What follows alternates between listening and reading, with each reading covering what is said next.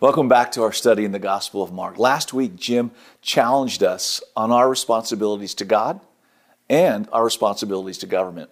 Timely, wouldn't you say? I highly recommend that if you haven't heard it, go to our webpage and listen to the podcast or watch it on YouTube. All right, do me a favor, please turn in, in your Bibles or Bible devices to Mark chapter 12 and let's, let's read the text together. Then the Sadducees, verse 18, who say there is no resurrection, came to him with a question. Teacher, they said, Moses wrote for us that if a man's brother dies and leaves a wife but no children, the man must marry the widow and raise up offspring for his brother. Now, there were seven brothers. The first one married and died without leaving any, any children. The second one married the widow, but he also died, leaving no child.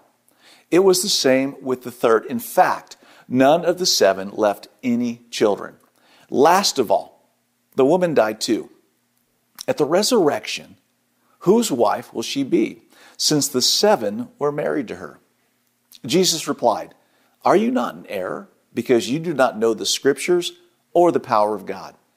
When the dead rise, they will neither marry nor be given in marriage. They will be like the angels in heaven. Now, about the dead rising. Have you not read in the book of Moses, in the account of the burning bush, how God said to him, I am the God of Abraham, the God of Isaac, and the God of Jacob. He is not the God of the dead, but of the living. You are badly mistaken. Ever meet a Sadducee? Yeah, me neither. That's not surprising considering that the last one died over 2,000 years ago. And even back then, th- there weren't many of them. It was always a very select group. You, you know, like a, a, club for the very wealthy. If you lived in Jericho or, or any city outside of Jerusalem, you were much more likely to run into a Pharisee than a Sadducee. They were a very select group with some very strange views. We'll talk more about them in a few minutes.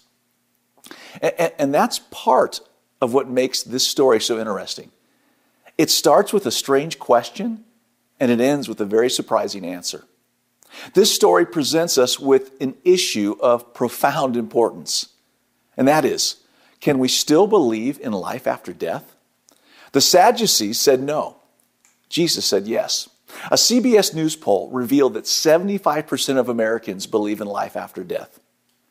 The most religiously observant Americans are most likely to say there is an afterlife. As a matter of fact, about 9 in 10 of those who attend religious services weekly or almost every week believe in it. This view is shared by 7 in 10 of those who rarely or never attend services. Americans of all age groups believe in an afterlife. The poll went a step further and asked if science will ever be able to prove that there is life after death. Here, the response was even more overwhelming. 8% said yes, while 87% said no. That leaves us in a fascinating place. Most people believe in death after life. Most people believe it will never be proven by science. Now, it is impossible to overstate the importance of this question. If there is no life after death, it means this death really is the end. There is no heaven or hell. There is no reward or punishment. There is no resurrection of the dead. Now, get this it also means there is no purpose to history. And if there is no life after death, then those of us who believe in Jesus have been profoundly deceived. We are, to borrow a, phrase from the Apostle Paul, of all people to be pitied the most. If there is no life after death, then we have believed a fairy tale, a nice story that has no real meaning. If there's no life after death, why pray? Why believe? Why live for Jesus? Now, sometimes I hear well meaning Christians say, well, even if it's not true, Christianity is still the best way to live. Yeah, right. Count me out. If it's not true, then I want no part of it. I would rather do my own thing. You know, eat, drink, and be merry, bucket list type of things. I know some people say that Jesus Christ is so wonderful that even without heaven, it's good to be a Christian. Listen, if this life is all there is, then what we call Jesus Christ is just a figment of our imagination. To borrow some words from Shakespeare, Shakespeare's Macbeth, life's but a walking shadow. a poor player that struts and frets his hour upon the stage and then is heard no more. It is a tale told by an idiot, full of sound and fury, signifying nothing. So, is there life after death? Thousands of years ago, Job raised the same question. He said, If someone dies, will they live again? That's the question, isn't it? We all die, but then what? Ashes to ashes, dust to dust? Is that all there is? And that brings us back to our text. An encounter that took place two or three days before Jesus was crucified. It's Tuesday, or perhaps Wednesday of Passion Week. And Jesus has come to Jerusalem for the final time. Pilgrims crowd the city in anticipation of Passover.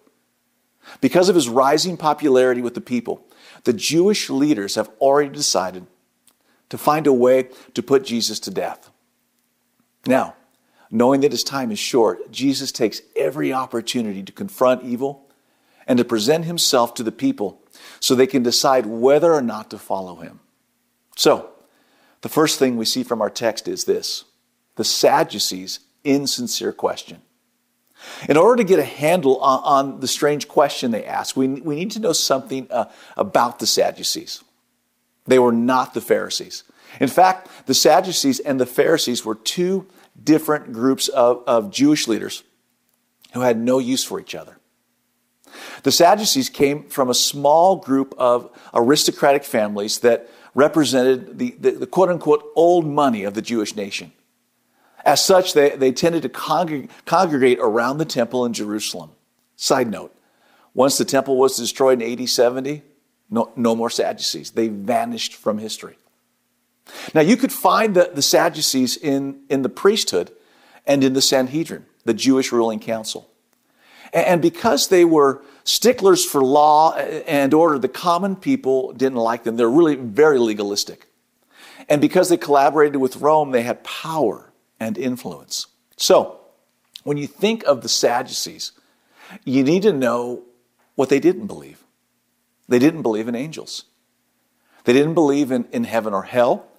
They, they didn't believe in, in life after death. They didn't believe in the resurrection of the dead. They didn't believe in the immortality of the soul.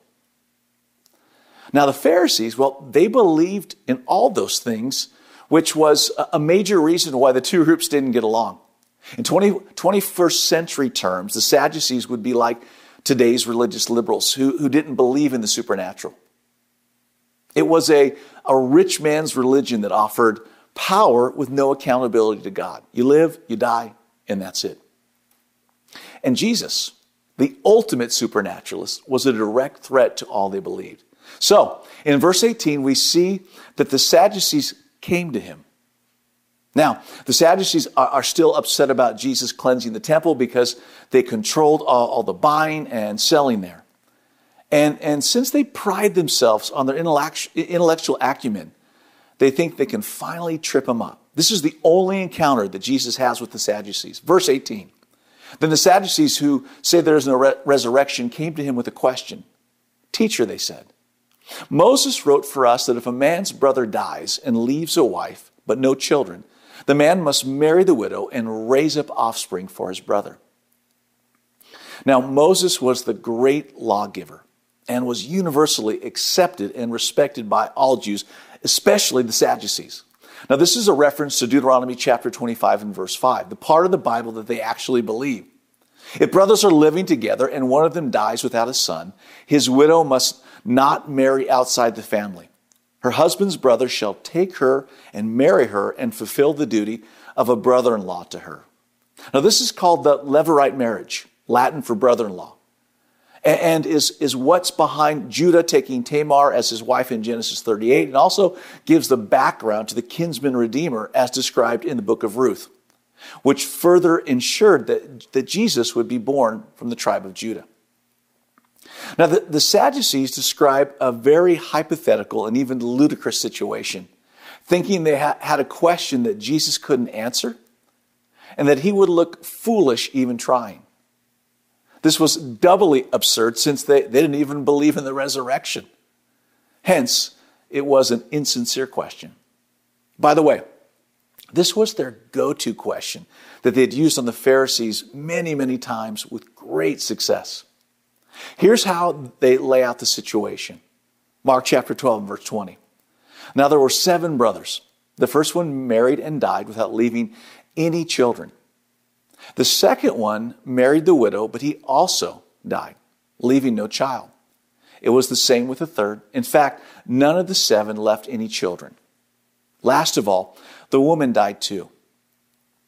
The question everyone should be asking is this why do these guys keep marrying her? It feels like Russian roulette. After all of the brothers die, then the, the woman dies too.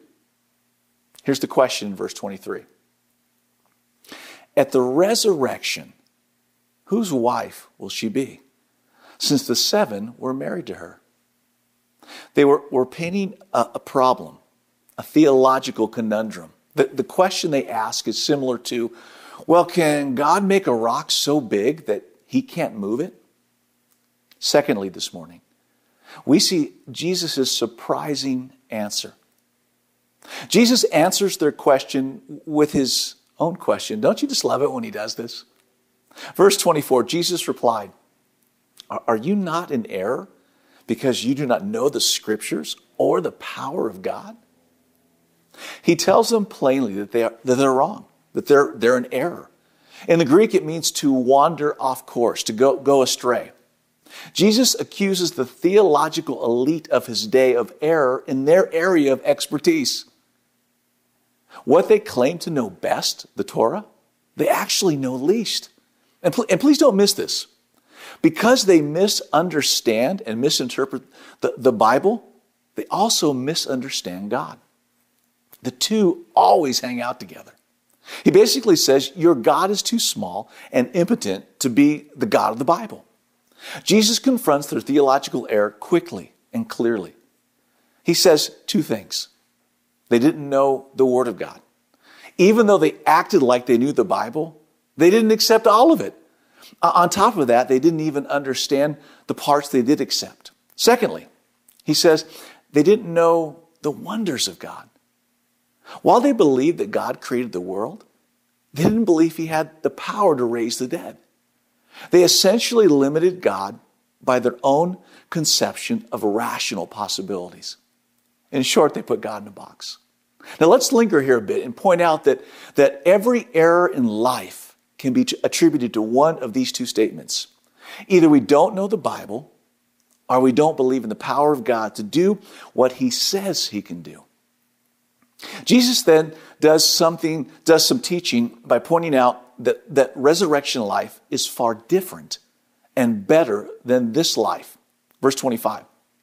When the dead rise, Jesus says, they will neither marry nor be given in marriage. They will be like the angels in heaven. With this one statement, Jesus punctures their, their proposition and takes the wind out of their sails. Did you catch the word "win"? He doesn't say, if the dead rise, but when the dead rise. He simply states that physical and social relationships will pale in comparison to our relationship with the Lord. In this one verse, Jesus establishes two tremendous truths. Number one, he says this marriage is an earthly institution. Marriage is designed to provide companionship, to fulfill the need for intimacy, and to produce children. Second truth, life will be different in heaven. We don't become angels, but we will be like them in the sense that we'll be sinless, glorified, and eternal. Like angels, we will, we will obey completely and we will worship wholeheartedly. Like angels, we will enjoy an existence that transcends earthly limitations. We will no longer procreate and we will never die. Here's what I think we can biblically and safely say about, about heaven. We will exist as glorified bodies in heaven. We will maintain our, our present and unique identity in heaven. There will be, in, in one sense, sex in heaven because sex uh, identifies us as male and, and female in terms of gender. And then lastly, whatever physical, sensual, and sexual pleasure pleasure we enjoy in this life will be greatly transcended and magnified beyond our imagination in the life to come. Heaven will be a completely different dimension than the life we now know. We will certainly remember our spouse. I mean, how, how could Ruth ever forget me? But every relationship, every single one we have here will pale in comparison to the relationship we'll have with Jesus. Here are a few more things we know about heaven. Really, really good things.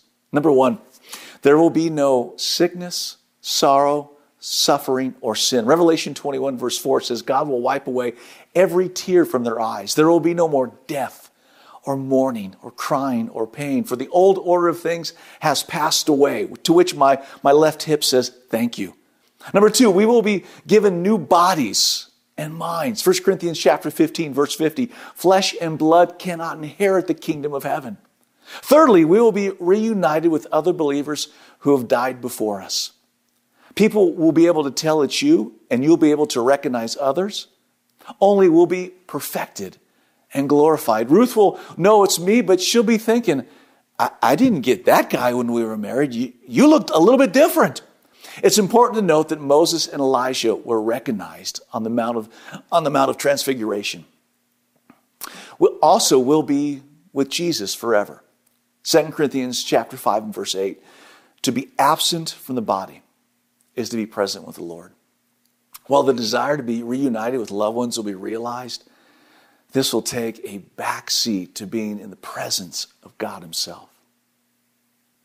And, and now Jesus brings the hammer down by crafting another question in verse 26 with a, with a quote from the, the very section of Scripture they subscribe to in, in the book of Exodus. Verse 26 Now about the dead rising, have you not read in the book of Moses, in the account of the burning bush, how God said to him, I am the God of Abraham, the God of Isaac, and the God of Jacob? Now that Jesus has them thinking about the passage about Moses and the burning bush, he demolishes their, their doctrine of annihilation. Four times in, in Exodus chapters 3 and 4, God says, I'm the God of Abraham, and the God of Isaac and the God of Jacob. Since the patriarchs are still alive, um, though their bodies are in the ground, there, there must be such a thing as the resurrection. Notice this passage does not say, I was the God of, but it says, I am the God of. He is the God of the living because he is the living God. Now, the patriarchs have been dead for hundreds of years, but God spoke about them in the present tense as if they were alive. Why? Because they are. Now, Jesus doesn't leave it there. He takes it up a notch in verse 27. Jesus says, He is not the God of the dead, but of the living.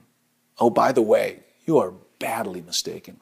Okay, let's finish with some application. Two questions that come directly from our text. First question is this Do we know the Word of God? Jesus still asks us this question Are, are you not in error because you do not know the Scriptures? So, how well do we know the Word of God? The Sadducees focused on social status more than the Scriptures, picking and choosing what they wanted from God's Word. Does, does that sound familiar? A Lifeway research study asked regular Protestant church attenders how often they read the Bible outside of church. Ask Christians. While 19% answered every day, 18% said rarely or never, 25% indicated they read the Bible uh, a few times a week, and 38% answered occasionally. Interestingly, 90% of this group said, I desire to please and honor Jesus in all that I do. Let me just say that we will never be able to please and honor the Son of God if we're not in the Word of God.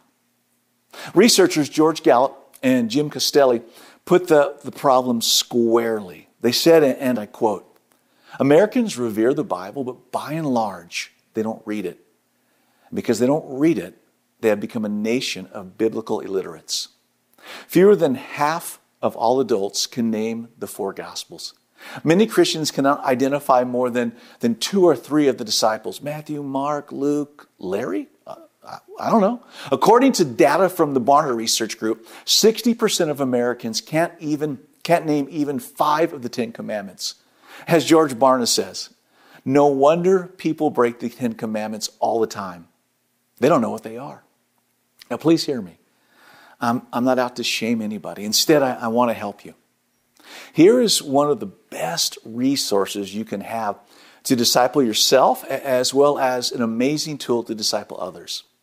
This is Jim Hall and Susie Eller's new book, Seven Life Habits of a Jesus Follower.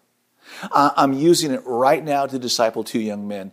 And I've had the privilege to disciple men for close to 30 years. And this is one of the best resources I've ever used. You will learn how to study the Word of God, very practical, how to pray, how to have fellowship with other believers, how to generously give, how to share your faith, and, and then in turn, how to disciple somebody else. If you're watching online and you want to order a copy or two or 10, please call New Heights office. The number is on the screen. The cost is $10 per book. That's the cost of what it takes for us to make them. A leader's guide is in the work. Email Jim Hall or my wife, Ruth Epstein, for more information about the leader's guide. First application question Do we know the Word of God? Second application question Do we show the wonder of God?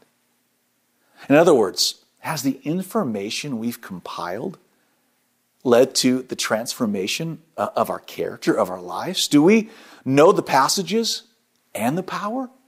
They should go hand in hand. At some point, we must move from just learning the Bible to living the Bible. 2 Timothy chapter 3 and verse 5 describes a group of people who appear to know it, but don't show it, having a form of godliness, but they deny its power. Paul says, have nothing to do with such people. The Bible has a lot to say about God's power. Philippians chapter 3 and verse 10, Paul says, I, I want to know Christ. Yes, to know the power of his resurrection and participation in his suffering, becoming like him in his death. The power of, of the resurrection comes only to, to those who personally know Christ through the rebirth. The word know in the Bible has more to do with experience than with intellect, even though both go hand in hand. Please write this down. After knowing, we should be growing and then showing the power of God to others. Let me just conclude with this thought. For those of us who know and love Jesus, who have placed our, our faith in him as Savior and Lord, isn't it wonderful to think about the resurrection?